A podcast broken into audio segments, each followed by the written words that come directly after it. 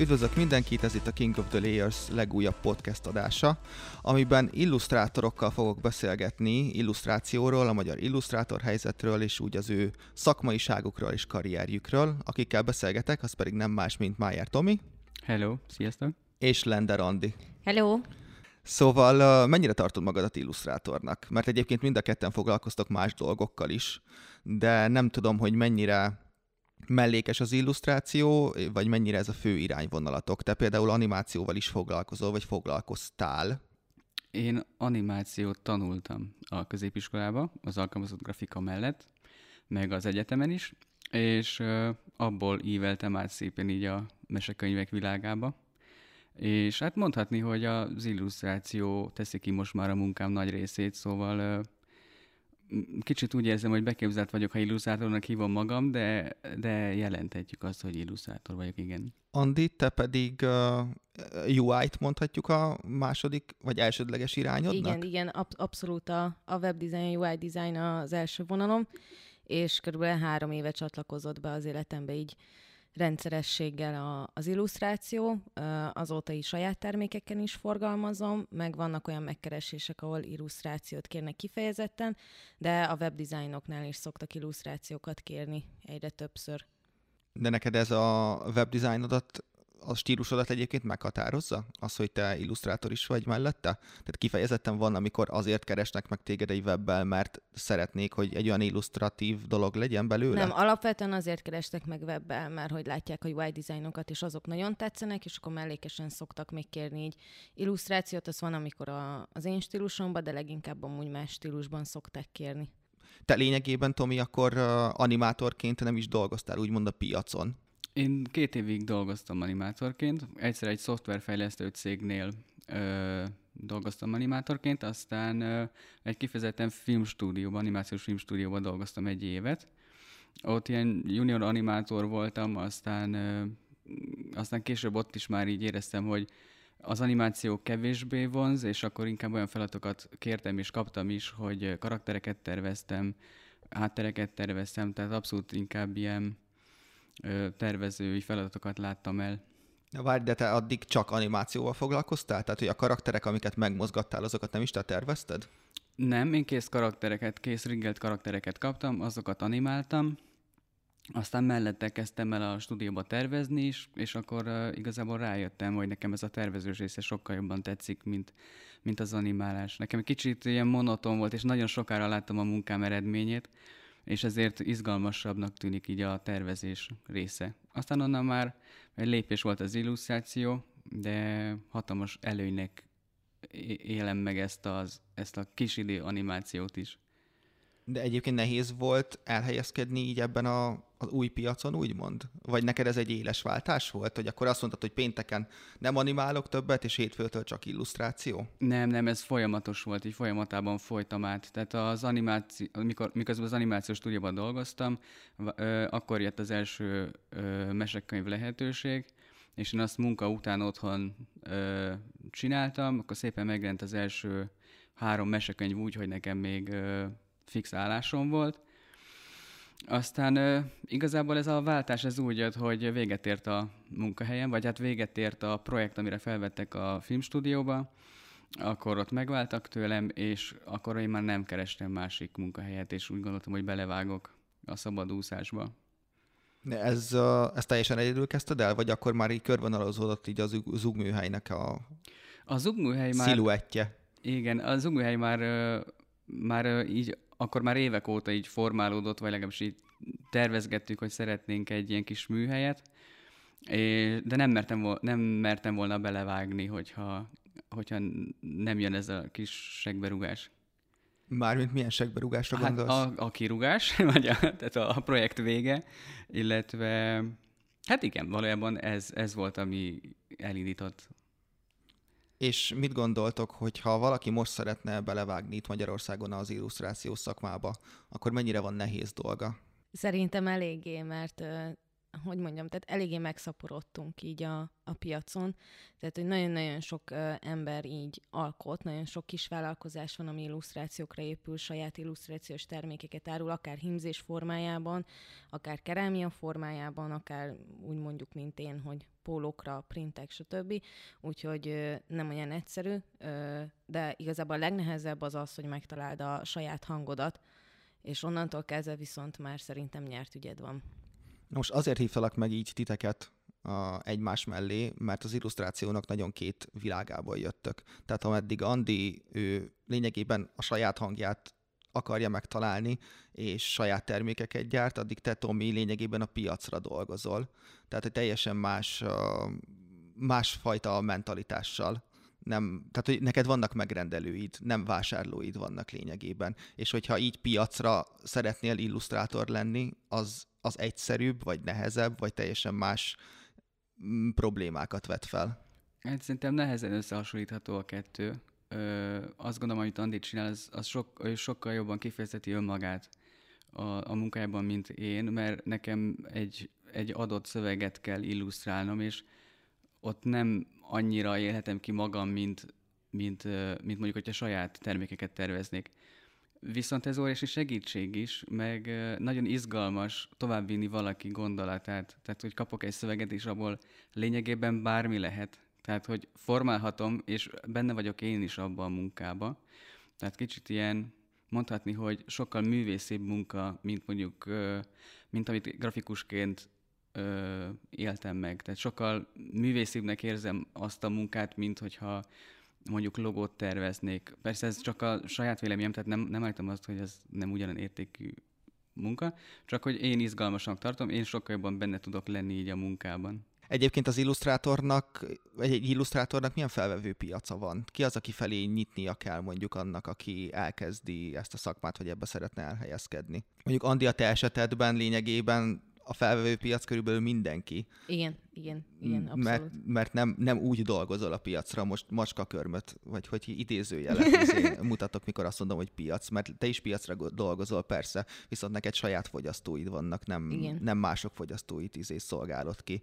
Viszont, hogyha alkalmazottként, vagy úgy szabadúszóként, hogy másoknak készítesz illusztrációt, akkor hol, hol lehet megkeresni ezeket az embereket, a lehetőségeket? Hát az én oldalamról ez inkább úgy működik, hogy ugye a termékek alapján látják, hogy hogyan dolgozom, és akkor felveszik velem a kapcsolatot, hogy ebben a stílusban, vagy legalábbis velem szeretnének együtt dolgozni, mert hogy a mentalitásunk az így összetalálkozik, és leginkább ezért szeretnének együtt dolgozni. Tehát, hogy én, én így kifejezetten ilyen munkákat nem keresek, tehát inkább ők keresnek meg engem. Mert amit én keresek, az inkább az, az viszont a UI design. Neked, Tomi, alapvetően, tényleg te alapvetően kiadókkal vagy szerződésben, vagy írókkal vagy szerződésben? Tehát, hogy ki az, akivel közvetlenül megkeresnek téged? Ki az, aki közvetlenül megkeres téged? A kiadó, abszolút a kiadó, és azon belül is a szerkesztő. A szerkesztő az, az kicsit olyan, mint egy menedzsere a projektnek. Ő tartja a kapcsolatot az író és az illusztrátor között, a, illetve a kiadó között, hatalmas terhet vesz le, mind a mellett, hogy irodalmilag és minden egyéb módon ö, egyengeti a könyv elkészülését. Úgyhogy nekem abszolút a kiadó, és azon belül a szerkesztő a, a megrendelőm. És egyébként nagyon érdekes, hogy amikor a szerkesztő megkap egy könyvet, akkor én azt gondolom, hogy ő az, aki eldönti, hogy melyik illusztrátorhoz képzeli el azt a könyvet. Ö, sok illusztrátort foglalkoztat egy könyvkiadó, és ö, ö, úgy, tehát hogy a szövegező már érzi, hogy ki, kinek a stílusa passzolna leginkább. Akkor itt el is mehetünk a részletekbe, mert engem baromira érdekelne az, hogy egyébként egy, most Andi egy kicsit izé parkolópályára teszünk téged, Nyugodtan. ki fogod bírni? Szóval engem nagyon érdekelne, hogy hogy megy egy könyvillusztrációnak így a folyamata. Tehát, hogy ki az, aki eldönti, hogy mi lesz rajta az illusztráción, még oldalra kerül, még szöveghez kell illusztrálnod, mm, nem tudom, milyen stílusba fogsz rajzolni, és így tovább. Általában meg szoktam kapni először a szöveget így nyers formájában. Akkor elolvasom, ízlelgetem, esetleg karaktereket tervezek, háttereket tervezek, és aztán kapok egy ilyen előtördelt verziót. A... Bocs, egy pillanat, amikor karaktereket tervezel, akkor lényegében ilyen tépózba tervezed meg őket? Vagy már van olyan jelenet, ami így megfog téged, és akkor abban mutatod meg, hogy milyen világot és milyen karaktereket képzeltél el? Hát ez a tépóznak igazából az animációban van jelentősége, amúgy inkább ö, olyan, úgy tervezze meg a karaktert, hogy egy-egy jelenetbe ágyazva látszon, hogy, ö, hogy ö, fejezi ki azt a bizonyos jelenetet. De itt még nincsen kiválasztva az, hogy még jelenethez fogsz rajzolni, ez csak egy ilyen tip, vagy egy ilyen bemutató lehet, hogy soha abszolút. nem fogod felhasználni ezt a rajzot, ha jól értem. Igen, abszolút. Ezek a rajzok általában nem különleg felhasználásra, ezek csak ilyen tervek, skiccek, vázlatok, hogy eldöntsük, hogy ö, ezzel a karakter lesz. Például az első mesekönyv, amit a Pagolynak illusztráltam, ott, ott, ott egy viszonylag hosszú folyamat volt, míg megterveztük a karaktert, mert bizonyos jegyeknek ö, nagyon passzolnia kellett a, a könyvhöz. Ott az író is ö, ö, adta tanácsokat, ő is benne volt a tervezés részébe, és amikor eldöntöttük, akkor viszont ö, ö, voltak bizonyos olyan jelenetek a könyvben, amiket, amikhez feltétlenül ragaszkodtak, például most akkor maradjunk ennél a példánál, olyan jelenetek, amik, amik ilyen kulcsjelenetei a könyvnek, azokat ők megadták, de van olyan könyv, amikor egyszerűen csak megkapom a könyvet, és rajzolja, amit gondolsz, és akkor hát, na, ezek a legjobbak, tehát, hogy bármit, bárhova, bárhogyan, inkább, amit viszont mindig... De amikor azt mondják, hogy bármit, bárhova rajzolhatsz, akkor hú, hogy is mondjam, van egy ilyen fajta kicsit mérnöki szemléletet, hogy akkor azt mondod, hogy jó, rajzolok ide ezt, viszont akkor a következő, vagy négy oldal múlva megint rajzolnom kell valamit, ne legyen az, hogy kiadjunk 16 oldalt, aztán még három oldalon keresztül illusztráció van. Tehát, hogy van egy ilyen a fejedben? A, ezt abszolút, ezt, ezt nagyon jól látod. Nem lehet olyan, hogy mondjuk három oldal teljesen te van rajza, és utána meg van tíz oldal üres, az, az úgy nem, nem oké. Tehát akkor minimum egy ilyen kis rajzok, vagy valami kis apróságokat kell oda betenni. Én azokat a könyveket szeretem legjobban illusztrálni, ahol nem, ahol eldönthetem, hogy lehet benne kis rajz is, nagy rajz is, egész oldalas, fél oldalas, mert ott szabadon tudom úgy formálni a történetet, hogy mit tartok én fontosnak kiemelni nagy rajzban, és mi az, amit csak ilyen kis cukiság, vagy nem tudom, ami, ami csak úgymond színesíti a könyvet, és nem feltétlenül ilyen kulcs jelenet. Általában az utcokat nagyon nagy rajzokat döntöm el, hogy hova és melyik jelenetek lesznek nagy rajzba kiemelve, és akkor bontom le kisebbekre, tehát úgymond először elkészül egy ilyen váza a könyvnek, ami alapján aztán lehet tovább haladni. De akkor lényegében te nem egy olyan tördelt verziót kapsz, amiben megvan, hogy na, ide egy fél oldalas rajzot kérünk, ide egy negyed oldalasat. Olyan is van, olyan is van, sőt, pont nemrég illusztráltam egy olyan könyvet, ami amit egy mikrobiológus hölgy írt, Vibo Kildenek hívek egyébként, és az ő meséi azok abszolút ilyen tudományos alapokon ö, nyugszanak, és hogy is hívják ezt a műfajt? Tehát egy ismeretterjesztő könyv, és itt például neki legalább akkor a szerepe volt a könyv elkészülésénél, mint mondjuk a szerkesztőnek, mert meg kellett értenem ezeket a biológiai folyamatokat ahhoz, hogy le tudjam rajzolni, vagy esetleg olyan vizuális point bele tudjak tenni, amit csak akkor tudok megtenni, hogyha abszolút minden részletében megismerem a történetet. És egyébként mondjuk azt, hogy milyen stílusban rajzolod meg a könyvet, mert egyébként néztem meg, ugye múltkor, múltkor, mikor beszélgettünk, mi évekkel ezelőtt volt, amikor a interjút csináltam veled. 19 kb. Akkor uh, ugye beszéltünk arról, hogy te is úgy érzed, hogy fejlődőben van a stílusod, vagy hogy folyamatosan változik, meg megnéztem azért, hogy milyen könyveket illusztráltál, és attól függetlenül, hogy oké, okay, felismerhető a stílusod, de azért uh, bekategorizálható, de vannak olyan illusztrációid, amik teljesen eltérnek színhasználatban például, vagy kontúrvastagságban, és így tovább, hogy ez mi az, ami befolyásol téged abban, hogy hogy rajzolsz meg egy uh, mesekönyvet? Egyrészt meghatározza a könyv formátuma, ö, a korosztály, akinek készül. Mert formátum alatt most mit értünk? Hát például, hogyha a picture bookot készül, tehát a picture book, amikor minden oldal telibe van rajzolva, és ö, nagyon színes, és mit, tehát ezek általában ilyen 24 oldalpárból állnak kb. Mm. De ezek ki, kifejezetten ilyen kisgyerekeknek igen, szólnak, ilyen 6 év alatt, vagy ilyesmi, nem? Igen, igen. Ezeket a könyveket azért úgy szeretik, hogyha minél gazdagabban van illusztrálva, minél több karakter, minél több ilyen textúrált rajz, kicsit ilyen bonyolultabb, de egyszerű formákból. Aztán vannak a kicsit nagyobbaknak készülő könyvek, ott, ott megengedhető az, hogy ne ilyen nagyon nagy rajzok legyenek feltétlenül, ott inkább így színesítjük a, a történetet, lehetnek több kisebb rajzok, tehát ott akkor már megint egy kicsit más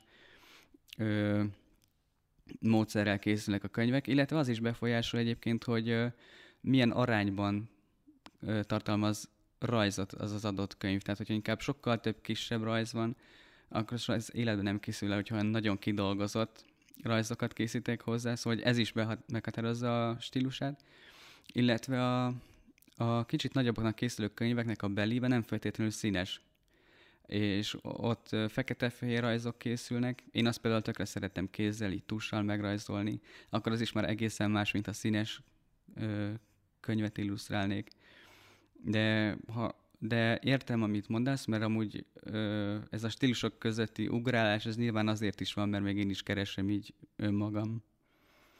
Tehát, hogy még nincs egy annyira nagyon kiforrott stílusom, annak én sem, hogy szerintem azért felismerhető, vagyis hát szeretném ezt hinni. Most, hogy szóba hoztad a túst, egyébként milyen technológi, te- technológiát izé preferálsz? Eddig, ha, ha ezt egy éve kérdezed, akkor biztos hogy, biztos, hogy a számítógépet mondtam volna, de most már egyre jobban vonz a kézi rajzolás. És az egyébként egy, nem tudom, ez egy ilyen trend jelenleg, vagy ez csak te számodra, vagy ez a kézzel készült dolgok egyre inkább jönnek felfelé így az illusztrátori világban is, hogy megrajzolják kézzel, utána meg izé visszaszkennelik. Andi, ebben most már te is beleszólhatsz egészen nyugodtan. Ez feléd is irányul. Mert te tudom, hogy te iPad-del dolgozol mostanában főleg.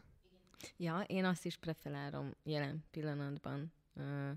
Tehát, hogy szoktam így kézzel is rajzolni, meg szoktam úgy skiccelni, de sokkal gyorsabb és hatékonyabb iPad-en.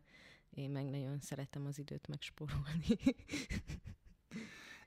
Szóval egyébként észrevettétek azt, nem tudom, másokon, vagy mondjuk nem tudom, mennyire mozogtok ilyen illusztrátori körökben, mondjuk neked van egy saját, vagy hát van egy műhelyed lényegében, ahol körbe vagy véve velük, de hogy ez a kézzel való munka és a digitális megoldásoknak az elhagyása, ez mennyire jön fölfelé? Én ezt így nem látom, tehát még ugyanúgy azt látom, hogy még mindig inkább a digitális, meg egyre többen térnek át, amúgy olyat is láttam, hogy kézzel rajzoltról iPad-re, vagy éppen számítógépről amúgy iPad-re, tehát szerintem ez még mindig felfelé ível, mert rengeteg lehetőség van benne, tényleg nagyon gyorsan lehet vele dolgozni, és viszonylag egyszerű is. A, a kézzel rajzoltnak szerintem inkább az a lényege, hogy, hogy akkor te ott, ott tényleg így kikapcsolódsz. Tehát, hogyha így bevállalsz egy munkát, és szoros a határidő, akkor szerintem a legtöbb esetben inkább az iPad-et fogják elővenni, mint hogy most nekiállnak így rajzolni, de ezt nem tudom, erre lehet, hogy a Tomi jobban tud választ adni. Én például egy picture nem állnék neki kézzel, mert hogyha javítás van benne, ami általában azért szoktak kérni javítást, ami inkább ilyen stilisztikai javítás, vagy amikor ilyen dramaturgiai hiba van, a, vagy valamit elnézek, elolvasok, és akkor óhatatlanul ezt ki kell javítani. Na, várj, de most mire gondolsz, hogy, vagy hogy elol, félreolvasol egy szót, és teljesen... Hát mondjuk lerajzolok valamit, ami szerintem tök jó, és 20 oldalak később kiderül, hogy amúgy ez egy kicsit máshogy van, mint hogy ezt lerajzoltam. Tehát, hogy nyilván elolvasom elejét, az elején a könyvet, de, de azért úgy... Most gondolunk például egy olyanra, hogy lerajzolsz egy karaktert, és a 20. oldalon derül ki, hogy mindig kalapot hord? Mondjuk, igen, például akkor szóba került, hogy lesz nem sokára egy új könyv, amit, sőt, már meg is jelent könyv, amit te illusztrálsz, ami számomra egy ilyen nagyon érdekes műfaj, ami ez a 80-as években nagy divat volt, kalandregény, odalapozgatós regény, hogyha szeretnéd, hogy valaki balra menjen, akkor lapoz a 79. oldalra. Te egy olyan könyvet illusztrálsz, ami ezen műfajon alapszik, viszont gyerekeknek. Ezt a könyvet Bojti Anna írta, a Kék ajtó titka ez a címe. Röviden többen a, a, egy kis gyerekről szól, aki bizonyos utasítások alapján egy kincset kell megtalálni a budapesti állatkertbe. Ö, ahhoz, hogy ö, megtalálja a kincset, egy bizonyos kőkulcsnak a darabkáit kell megkeresnie, és ezeket a kőkulcs darabkákat különböző állatoktól kell beszereznie. És ahhoz, hogy megtalálja ö, ezeket a darabokat, meg kell ismerni az állatokat. Itt egyébként csak kaland része, vagy a feladvány része, a rejtély része, az csak a szövegben jelenik meg, vagy te az illusztrációddal is hozzáadsz? Tehát vannak olyan feladványok, amiket a te rajzaid alapján kell megoldani? Ö, utalások vannak, vagy inkább ilyen kis segédletek.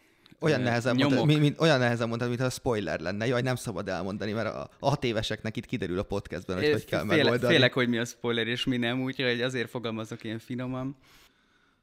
Most, hogy így részletekbe menően kiveséztük ezt a könyvillusztrációs dolgot, akkor kicsit át is térünk Andinak a témakörére, ami mm, minek is nevezzük, ez az online, online kereskedelem, a saját illusztrációs. Mi, mi az, nem tetszik ez a kifejezés? Nem, ez az online kereskedelem, nem, ez nem tetszik. Ez olyan, amit a dark webről beszélünk. Uh, legyen inkább online alkotói piac, vásár, vá- jó. bármi ilyesmi. Jó, jó, rendben van, rendben.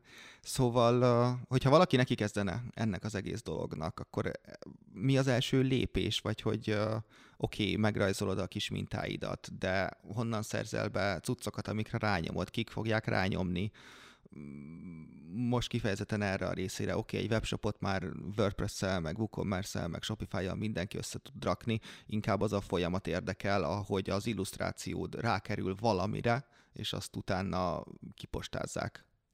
Hát ez egy nagyon-nagyon hosszú folyamat, én is nagyon sokáig keresgéltem, amíg megtaláltam így a, a megfelelő gyártókat, beszállítókat, mert ugye árérték arányban is kell nézni, mert nyilván nem tudok mondjuk 20 ezer forint értékbe árulni egy pólót, meg nem is szeretnék ennyit elkérni.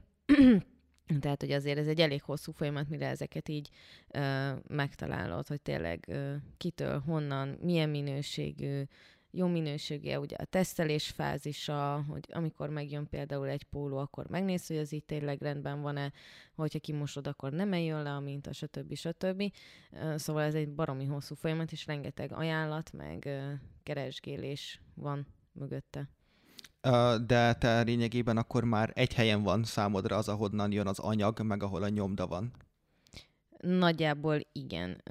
Több helyről rendelek ezt, azt tehát például mondjuk a csomagoló anyagokat, azt alapból azt hiszem két vagy három helyről rendelem, amikkel becsomagolom a dolgokat. Ugye már az ilyen printek, matricák, azok ugye nálam otthon készülnek nyomtatóval, matrica papírral, meg két kis kezemmel. Az ilyen póló bögre az viszont az egy helyről jön jelenleg. Na várjad, de neked Szóval, hogyha valaki neki kezd ebben, és azt mhm. mondja, hogy szeretnék pólókat, táskákat és hasonlókat forgalmazni, árulni, akkor be kell rendelned egy 200 darab pólót körülbelül? Előre? Először én is ezt hittem. és elég ijesztő volt, mert amikor kijön ilyen több százezer forint, amit így kb. egy mintára kell így kiadni, akkor így, aha, és ezt mikor fogom eladni? Uh, úgyhogy uh, nem, vannak olyan lehetőségek, ahol uh, nem kell berendelned, mert gyors a szállítás, és mondjuk másnapra kihozzák. Uh, vannak olyanok, ahol mondjuk ilyen egy héten belül kihozzák, tehát hogy ez attól is függ, hogy te milyen szállítási időt szeretnél megadni, mert nálam például magasabb a szállítási idő, mert nem két-három nap alatt van ott, hanem például Fox Post automatánál uh, három kötőjel hat nap, GLS-sel uh, négy-öt nap, és posta az egyetlen, ami ilyen gyorsabb, az két-három nap, és hogyha ha, ha rendelnek, tehát hogy nincsen minden raktáron, vannak dolgok, amiket így előszeretettel szoktak rendelni, azokból vannak raktáron, de nincsen minden póló mintából minden méret, Úgyhogy ezt megrendelik, én azt aznap megrendelem, és akkor általában másnap már nálam is van, és én másnap adom is föl. Tehát van erre is lehetőség, és én ezt ajánlom az elején, mert hogyha én most így belegondolok, és annó úgy kezdtem volna, hogy van 200 Pro, az a 200 Pro valószínűleg még mindig itt lenne, mert azóta stílust is váltottam, meg már nem tetszik, meg nem úgy csinálom, úgyhogy az valószínűleg az csak így lenne. De akkor lényegében ez a minta, ez meg, vagy a, a póló, a termék maga az megfordul nálad. Tehát nem úgy működik a dolog, hogy én kiválasztom, hogy milyen pólót szeretnék x méretben, és azt tovább küldik egy konkrétan a nyomdába. Nem, nem, nem. Hanem az a nyomda az még... El, el, igen, tehát igen. te kapod meg a rendelést, te továbbadod a, a nyomdának, és a nyomda meg visszaküldi neked, és te megint megforgatod ezt az nem, egész dolgot. hanem a, a nyomda, és ahol a póló van maga, az egy helyen van, tehát ott egyben rá is nyomtatnak, és akkor azt uh, ugye De azt te kapod vissza, ő nem ők Igen. postázzák ki az Nem, adott nem, címre, nem, tehát nincs én. ennyire automatizálva a dolog. Nem, lenne rá lehetőség, amúgy ez a Print on drop- demand, dropshipping. dropshipping, meg print on demand igen, dolgok, tehát e, igen. van erre lehetőség, viszont én ezzel semmiféleképpen nem élnék, mert én még otthon még vasalok bele, még hozzáteszek ilyen címkét, ilyen ajándékot, ilyen csomagolóanyagot. Tehát Na, Várj, bocs, a belevasalok az azt jelenti, hogy kivasalod, vagy azt, hogy valamit még belevasalsz? Valami... Ki is vasalom, és még bele is vasalok, Na, mert micsodát? a, a logómat, illetve a pólónak a méretét a, a nyakához oda. Ja, á, értem. Igen, az a címke helyetti megoldásom. Az előbb beszéltél arról, hogy közben stílust is váltottál, és így tovább, hogy miért érezted azt, hogy szükség van erre? Vagy ez, ez ilyen belülről jövő dolog, vagy a piac határozta meg, hogy neked más dolgokat kell csinálni, meg mit jelentett ez, hogy stílusváltás? Ez belőlem jött, tehát én nagyon-nagyon régen, tehát három évvel ezelőtt elkezdtem, akkor még nem volt így webshop vagy bármi ilyesmi, meg így nagyon így nem is árultam, de akkor még ilyen line stílusban kezdtem el dolgozni, ami így akkor így tökre tetszett, meg tökre éltem, aztán rájöttem, hogy én szeretnék egy kicsit színesebbet. És akkor elkezdtem színesben is dolgozni, és ugye tavaly, amikor megnyitottam a webshopot, na most ahhoz képest is óriási változáson ment át az egész, mert akkor még én növénykéket, kutyákat rajzoltam, ö, tehát ilyen apróságokat. Igen. A hallgatóknak azért elmondanám, hogy Andi az elmúlt egy évben a weboldalát háromszor újította meg körülbelül. Igen. Teljesen máshogy néz, néz ki. Igen, szeretem a változatosságot. Szóval igen, amikor tavaly elkezdtem, akkor még így más rajzok is voltak, meg egy kicsit azért más is volt a stílus. Utána jött az, hogy, hogy akkor így a, az önelfogadás és a, a, a feminizmus így összekapcsolódott, és akkor mostanában inkább az önszeretetről és az önelfogadásról van szó, amit viszont szeretnék is továbbvinni, mert szeretnék róla egyrészt tanulni, másrészt meg összeálltam ö, két nagyon-nagyon inspiráló nővel, az egyiket Hajninak, a másikat Mariannak hívják, az egyik egy önismereti kócs, a másik pedig mentálhigiénes szakember, és most összeültünk, és egy könyvet fogunk együtt készíteni az önelfogadás, önismeret, leginkább az önismeret témájában. Tehát most inkább ez az, amire így rámentem, és ez az, amit így igazán így magamnak érzek. Így a színekben is történt óriási változás, mert az elején még ilyen kicsit ilyen pasztelesebb színekkel kezdtem el dolgozni, most már meg tényleg azok a, az élénk rikító színek azok, amik engem jellemeznek, és ebben is érzem magam igazán így otthon. Tehát így ez a hangkeresés volt leginkább. Nem mondom azt, hogy nem lehet az, hogy két év múlva kitalálok valami mást, de, de egyelőre most ebben érzem jól magam.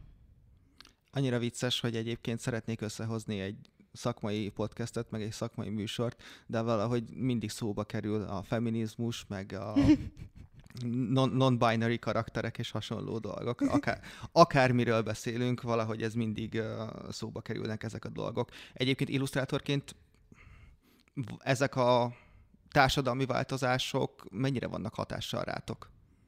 Rám nagyon. De a munkádra is?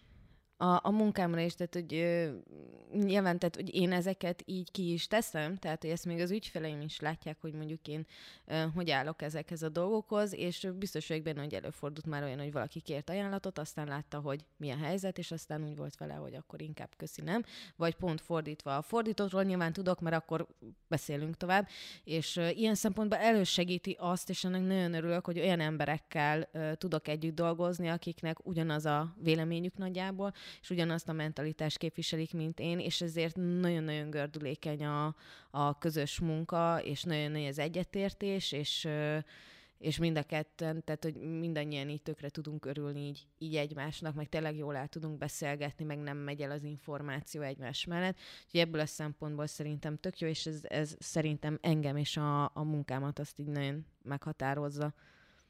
te például benne lennél, vagy visszautasítanál egy olyan egy olyan könyvnek az illusztrációját, vagy egy olyan mesekönyvnek az illusztrációját mondjuk, mint a Meseország mindenkié? Én azt nem utasítanám vissza. De hogy ez hat, hat, vagy felvetődne benned bármilyen kérdés ezzel kapcsolatban? Hogyha én ezt most elvállalom, akkor lehet, hogy nem lesz több izé matricás Laci, vagy ilyesmi? Hát azt nem gondolnám, hogy emiatt ne lennének ö, megrendelések. Biztos, hogy bekerülnék bizonyos katujákba, de ez nem, abszolút nem érdekelne.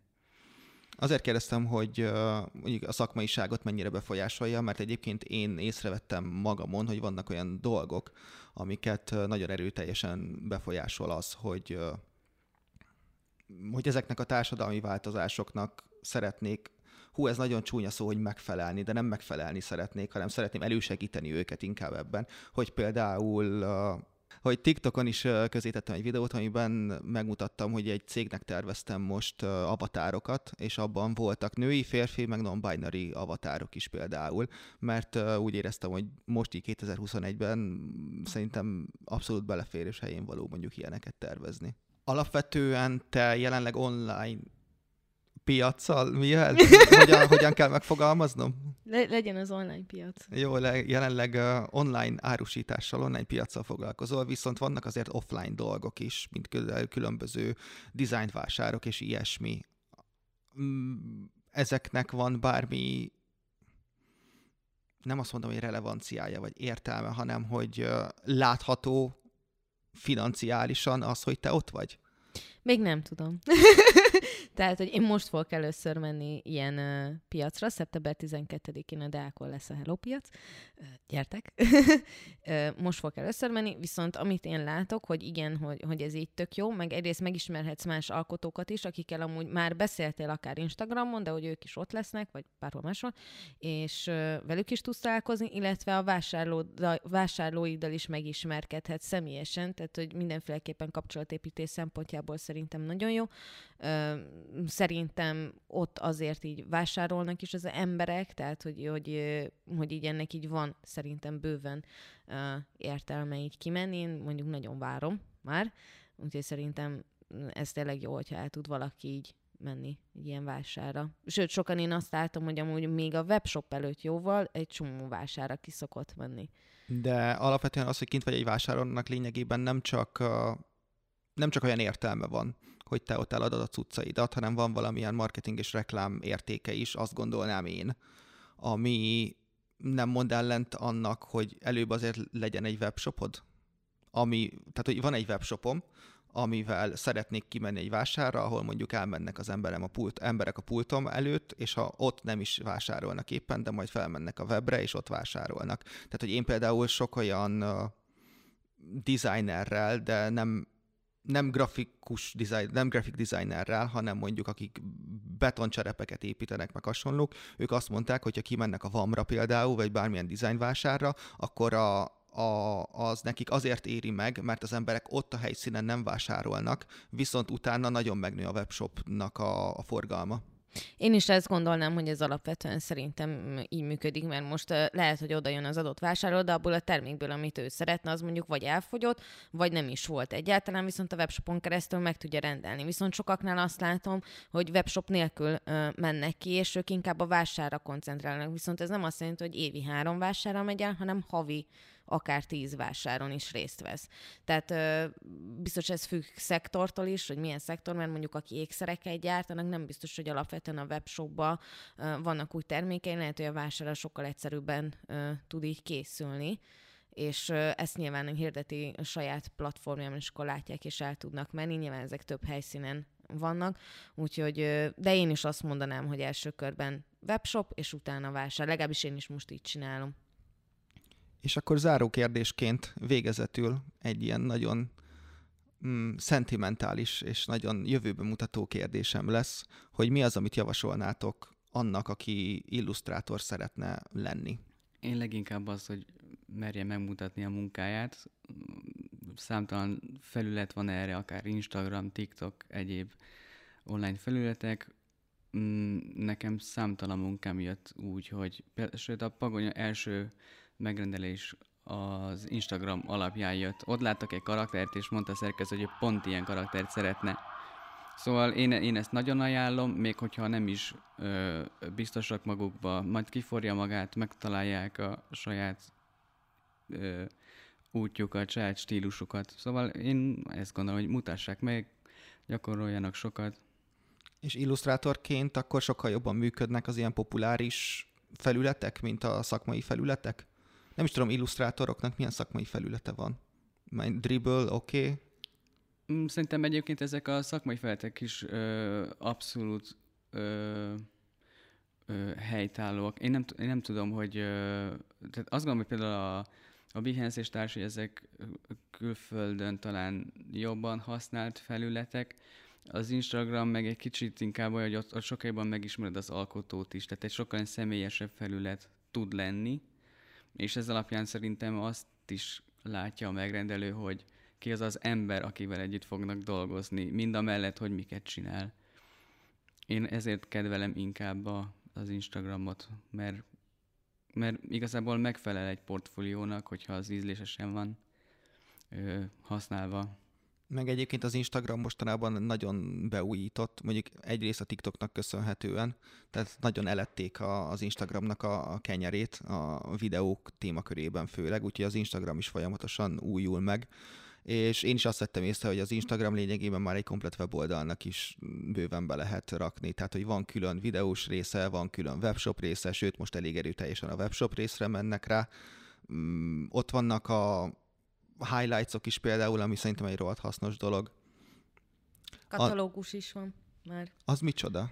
Um, Ez egy, az a blog felület, nem? Vagy igen, nem? tehát hogy ö, lényegében olyan, mint a, a canvas hirdetés amúgy a Facebooknál, hogy ott van egy ilyen adott kép, és akkor fölnyitod, és akkor ott van szöveg is, meg kép is, és így ö, át tud vinni egy átfogó témát, tud hmm. lenni egy ilyen kis brosúra lényegében. És Andi, te mit üzennél a jövő illusztrátorainak? Gyakoroljanak sokat, az, az egyértelmű, meg tényleg merjék megmutatni azt, ami, ami, amit így csináltak, és merjenek amúgy stílust váltani, mert ettől amúgy mindenki nagyon fél, most nem azt mondom, hogy van 100 millió követő, meg nem tudom, de hogy mindenki nagyon fél attól, hogy stílust váltani, és mindenki nagyon rögösen ragaszkodik ahhoz, hogy de nekem basszus ebbe az egy stílusba kell rajzolnom, és szerintem nem, mert a követőid az nem kifejezetten a rajzaidat szeretik, hogyha, tehát hogy te magadból adsz egy kicsit, tehát alapvetően téged szeretnek. Ahogy te változol, ők is fognak hozzád alkalmazkodni, aki nem, az nyilván ki fog követni, de az egy idő után így is úgy is kikövetne, és ezen szerintem nem is kell így fönnakadni, hogy most uh, én is beleestem hozzáteszem ebbe a hibába még annó, de nem szabad azon fönnakadni, hogy most kikövettek, bekövettek, hány like, nincs annyi like, ez most nem úgy sikerült, vagy ilyesmi. Mindig azt mutasd meg, a, amilyen te vagy, tehát vállalt fel őszintén magadat ebből a szempontból is, mert az fogja azokat a, az embereket hozni, akik tényleg tudnak hozzád ragaszkodni hosszú távon. Pont nemrég volt egy beszélgetésem egy nagyon tehetséges alkotóval, aki arról panaszkodott, hogy pont azért nem meri megmutatni a munkáját, a, vagy nem meri kiposztolni a munkáját, mert úgy érzi, hogy nem tud azoknak a népszerű trendeknek megfelelni, amit ő lát a saját ö, szakmai területén, és ezért inkább nem mutatja meg. Pedig amúgy baromi ügyes, csak ö, kicsit így feszélyező érzi magát, és szerintem pont ezt kell ö, letenni. De ez kicsit ilyen önismeret is már igen, e- ezzel egyetértek, tehát hogy tényleg nem kell rajta feszengeni, senki nem fog csúnyákat írni, senki nem fog ö, bántani, vagy ö, bármi ilyesmi, szerintem. Nekem még ilyen nem volt, vagyis de volt, de én ezeken jókat szoktam rögni. de alapvetően tényleg merjük felválni magunkat, mert hogyha az utcára fölöltözünk úgy, ahogy mi szeretnénk, elmegyünk egy felvonulásra, vagy bármi ilyesmi, akkor miért pont az online térbe ráadásul pont egy olyan dologgal, amit tényleg az alkotóknak a szívük ugye, miért ott nem merik magukat megmutatni. Tehát, hogy nyugodtan tényleg. Tehát nekem is van olyan, hogy nem tudom, hogyha olyan hangulatom van, akkor lehet, hogy pont egy olyat fogok rajzolni, most ezt nem fogom eltenni, hogy jaj, hát ez, ez nem én vagyok. De ez is én vagyok. Nem mindig, de adott szakaszban én éppen pont olyan voltam. Köszönöm szépen nektek akkor ezt a beszélgetést. Ez volt a King of the Layers podcast adása, amiben illusztrátorokkal beszélgettem, Lender Andival, illetve Májer Tomival. Köszönöm szépen, hogy meghallgattátok ezt a műsort, és legközelebb is várunk titeket vissza. Sziasztok!